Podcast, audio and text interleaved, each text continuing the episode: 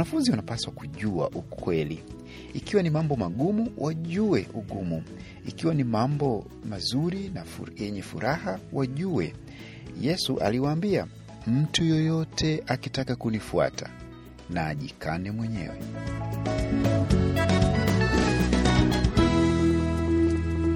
Karibu katika somo siku ya leo. Tunakwenda kujifunza kuhusu umuhimu wa kufanya wanafunzi, na swali la msingi la kujiuliza kabla ya kuendelea na somo letu siku ya leo ni hili: kwa nini nifanye wengine kuwa wanafunzi?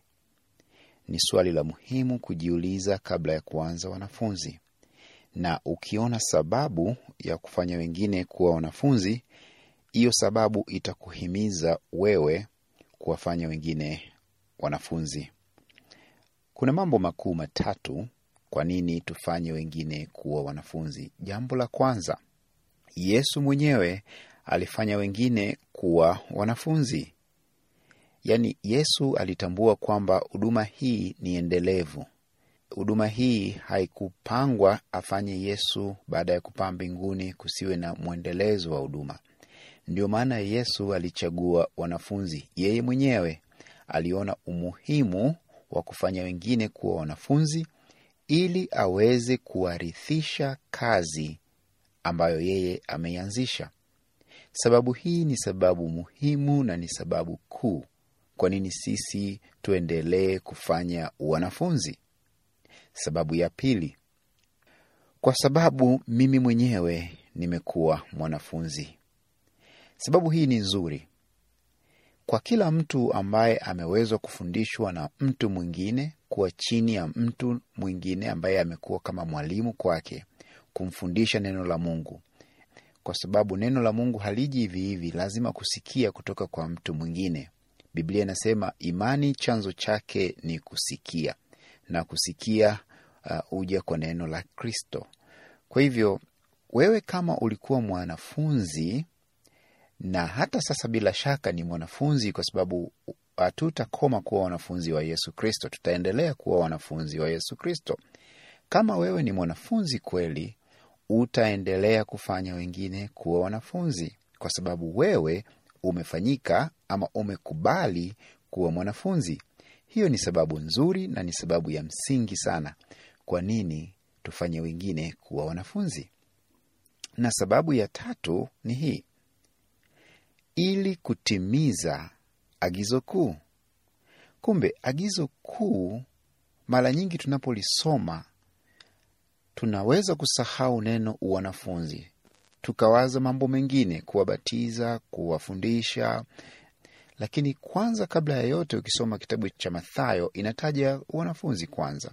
Mathayo 28 mstari wa 19, Biblia inasema hivi basi enendeni mkawafanye mataifa yote kuwa wanafunzi, mkiwabatiza kwa jina la Baba na Mwana na Roho Mtakatifu. Umeona neno hilo, kuwafanya wengine kuwa wanafunzi, na mstari wa ishirini, na kuwafundisha kuyashika yote niliyoamuru ninyi. Tazama, mimi nipo pamoja nanyi siku zote hata ukamilifu wa dahari. Tunapokwenda kufanya wanafunzi, tunatimiza lengo la agizo kuu ambalo Kristo ametuagiza. Kristo ametuambia tukafanya wengine kuwa wanafunzi. Hii ni sababu nzuri sana na ya muhimu sana ambayo Yesu alionyesha kwa vitendo, na alipoondoka alichuachia agizo hilo ili tufanye wengine kuwa wanafunzi kwani kufanya hivyo ndiyo njia pekee ya kuandaa walimu wa baadaye wa neno la Mungu, la kuandaa viongozi wa baadaye. Ikiwa tutafanya wanafunzi kwa uaminifu, huduma yetu ambayo Kristo ametuachia itabaki kuwa endelevu kwa watu wengine.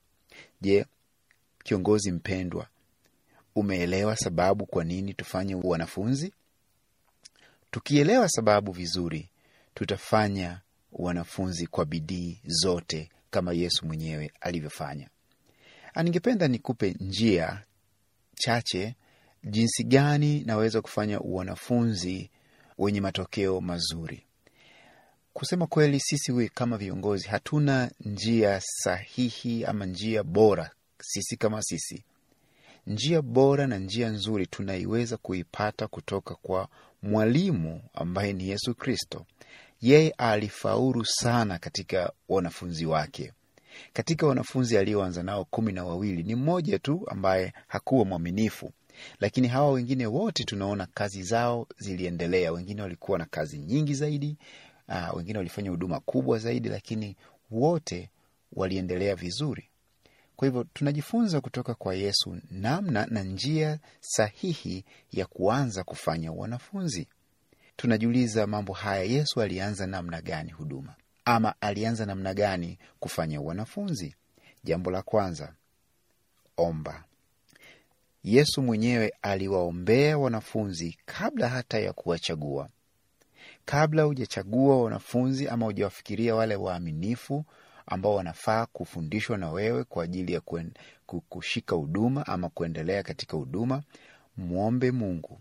Ikiwa Yesu mwenyewe aliomba, sisi ni akina nani hata tusiombe? Unaona, ukisoma katika Luka sita mstari ule wa kumi na mbili Biblia inasema hivi: ikawa siku zile akaondoka akaenda mlimani ili kuomba, akakesha, u, akakesha usiku kucha katika kumwomba Mungu. Hata kulipokuwa mchana, aliwaita wanafunzi wake, akachagua kumi na wawili miongoni mwao ambao aliwaita mitume.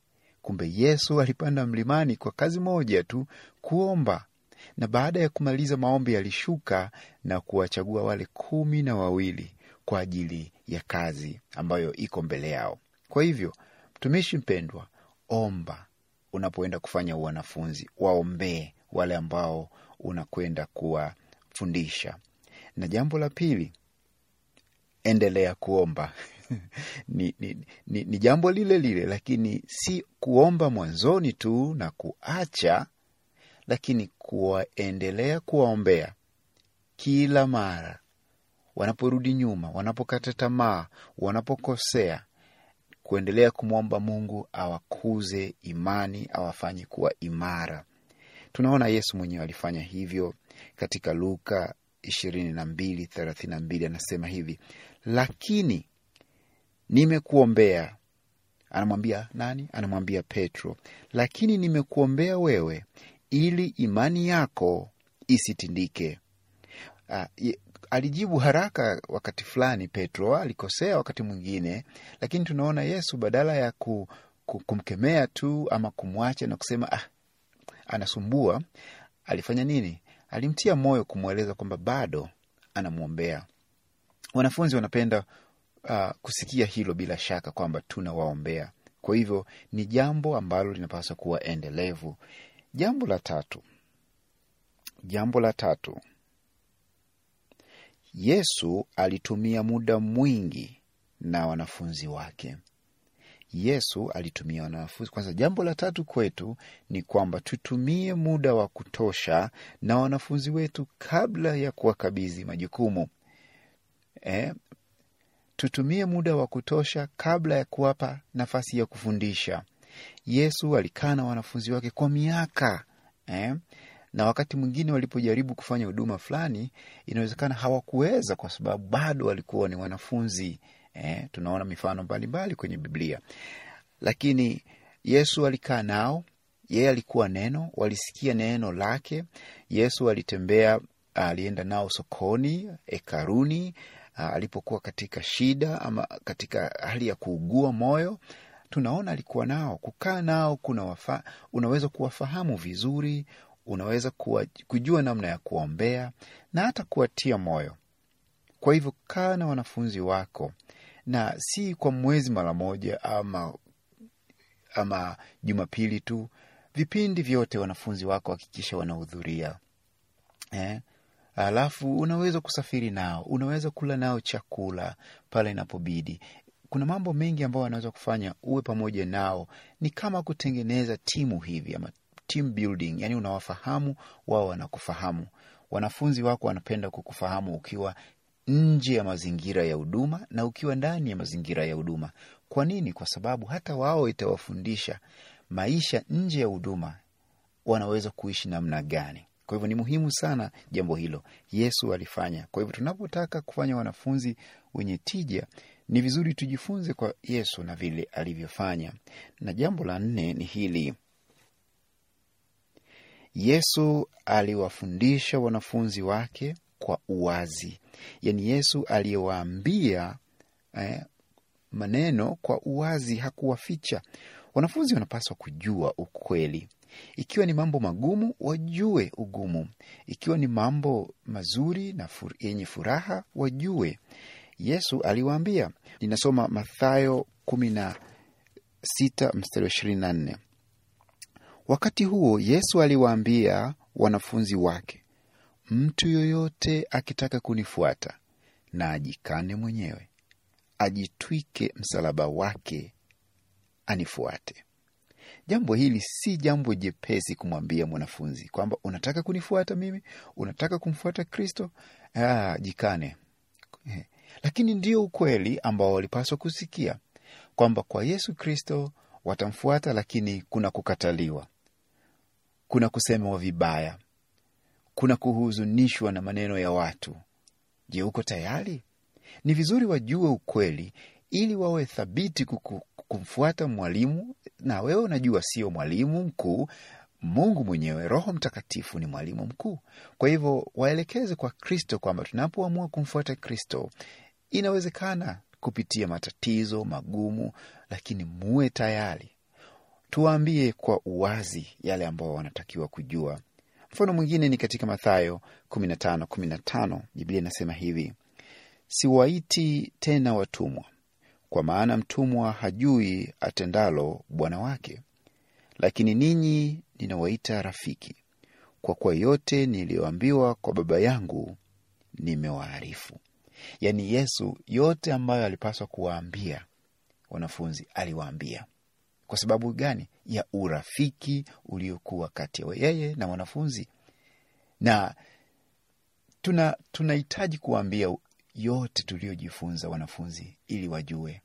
Ikiwa tumejifunza kuhusu mambo ya imani eh, kushinda majaribu, vita ya kiroho eh, jinsi ya kufanya uinjilisti Sio kwamba tubaki na vitu vingine kama uh, akiba yetu, haina maana. Yote tuliyoyajua kuhusu imani ambayo yametujenga sisi katika maisha yetu, tuwape, tuwakabidhi, hasa wale waaminifu, ili wao pia waende kuwafundisha wengine. Yaani, katika ujuzi wa kiroho hakuna mambo ya kuficha kwamba ah, mambo haya ni yangu tu, ninayafahamu mimi tu. Wao hawapaswi kujua. Ikiwa ni neno la Mungu, wanapaswa kujua ni vizuri wakajua yote ambayo yanaweza kuwasaidia katika maisha yao ya uwanafunzi. Ah, jambo la sita, alikuwa tayari kuongea na watu wasio wanafunzi ili awafanye kuwa wanafunzi. Mfano, hii ni jambo zuri sana. Yaani Yesu anatenga muda kuongea na watu wasio wanafunzi wake ili awafanye kuwa wanafunzi. Tunasoma mfano wa Nikodemo katika Yohana uh, sura ya tatu. Nikodemo alimwendea Yesu usiku, na usiku ule bila shaka Yesu alikuwa amechoka, alikuwa anahitaji kupumzika, lakini kumbe Yesu aliona ni muda mzuri kuzungumza na Nikodemo ili amfuate awe mwanafunzi. Kwa hivyo sisi pia tuwe tayari kuongea na watu wapya, watu wasiomjua Mungu bado. Inawezekana wale watu baada ya kumwamini Kristo, hao ndio wanafunzi, na hiyo ndiyo njia pekee ya kuwafanya wengine kuwa wanafunzi wa Kristo, yaani kufanya na watu ambao bado hawajawahi kufika kanisani, bado hawajawahi mjua Kristo, yaani kuwashuhudia, kwa sababu Kristo anawaita wao kuwa wanafunzi. Kwa hivyo Yesu alifanya hivyo. Na jambo la mwisho, Yesu alikuwa tayari kujibu maswali ya wanafunzi. Aa, wakati mwingine tunachoka kama viongozi. Wanafunzi wanaweza ukawa na maswali mengi, Aa, wasielewe mambo mengine mpendwa mtumishi, tuwe tayari kujibu maswali yao, kwani wanafunzi wanategemea majibu ya walimu. Hata kama hatujui masu, aa, majibu wakati huo huo, tuwape aa, muda ili tupate muda wa kujifikiria na kusoma vizuri kwenye neno la Mungu. A, ikiwa ni maswali yasiyo na maana, maswali ya siasa na nini mengine ambayo yako nje na neno la Mungu, labda tunaweza kuambia hatuna majibu, lakini ni vizuri kwa yale maswali ambayo yako kwenye neno la Mungu, labda mtu ni mwanafunzi na haelewi vizuri a, neno la Mungu, tujibu maswali ili tuweze kumsaidia. Tunaona Yesu alifanya hivyo. Eh, wanafunzi walimuuliza maswali eh, kwa nini unaongea na kundi la watu kila mara, unaongea na mifano? Yesu aliwajibu kwa nini anatumia mifano. Kwa hivyo kila mara wanafunzi walipomuuliza swali, yeye aliwajibu. Lakini pia katika kuuliza maswali, na sisi pia tuulize maswali wanafunzi, ili kuweza kuona wanaelewa vipi, ama tuwahoji kwamba jambo hili unafanya namna gani, ama ungefanya namna gani. Tunaona Yesu aliwauliza maswali wanafunzi wake wakati mwingine, mfano watu wanasema mimi ni nani? naona ili ujue wanafunzi wako wana uelewa gani, ni vizuri kuwauliza wanafunzi. Mtumishi mpendwa, je, unaona umuhimu wa kufanya wanafunzi? Je, unazielewa njia ambazo Yesu alitumia kuwafanya wengine kuwa wanafunzi? Anzisha mpango katika kanisa.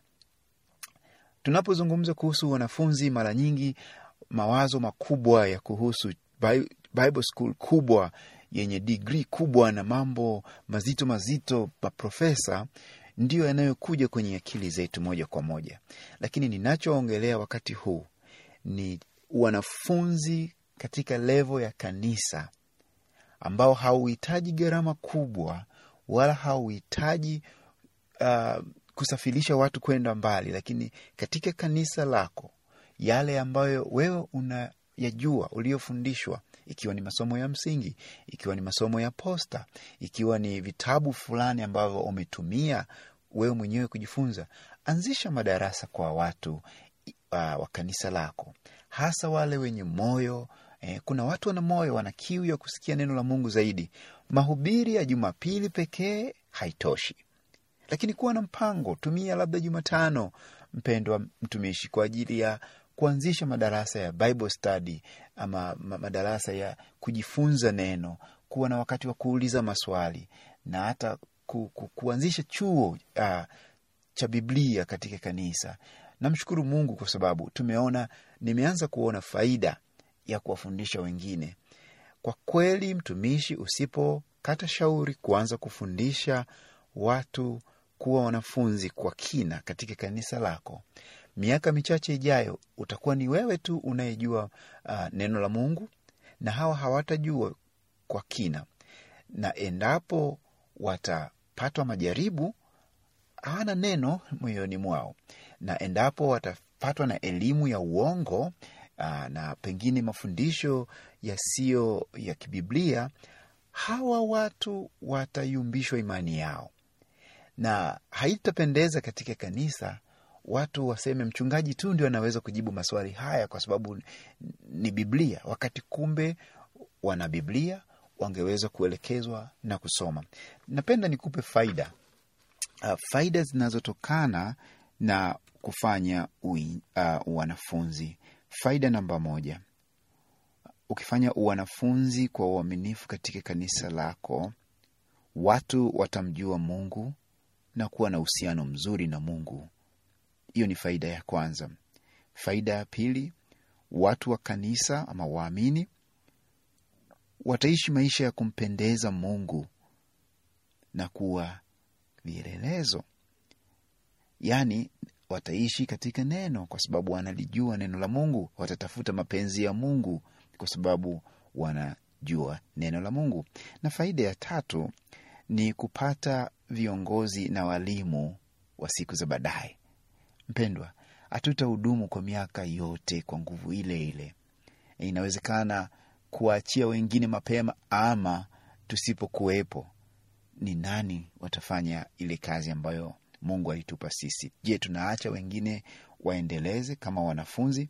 faida nzuri ni kwamba kazi ya Mungu itaendelea kusonga mbele, huduma ya Mungu itasonga mbele, injili itahubiriwa, wapotevu wata wataokoka, na kupitia hivyo tutakuwa tume tumetimiza agizo kuu la Yesu Kristo, yaani kuenda ulimwenguni mote na kuwafanya wengine kuwa wanafunzi. Ningependa ni kushukuru sana kwa muda huu ambao umeweza kusikiliza, na nikutakie siku njema na Mungu akubariki. Amen. なんだ?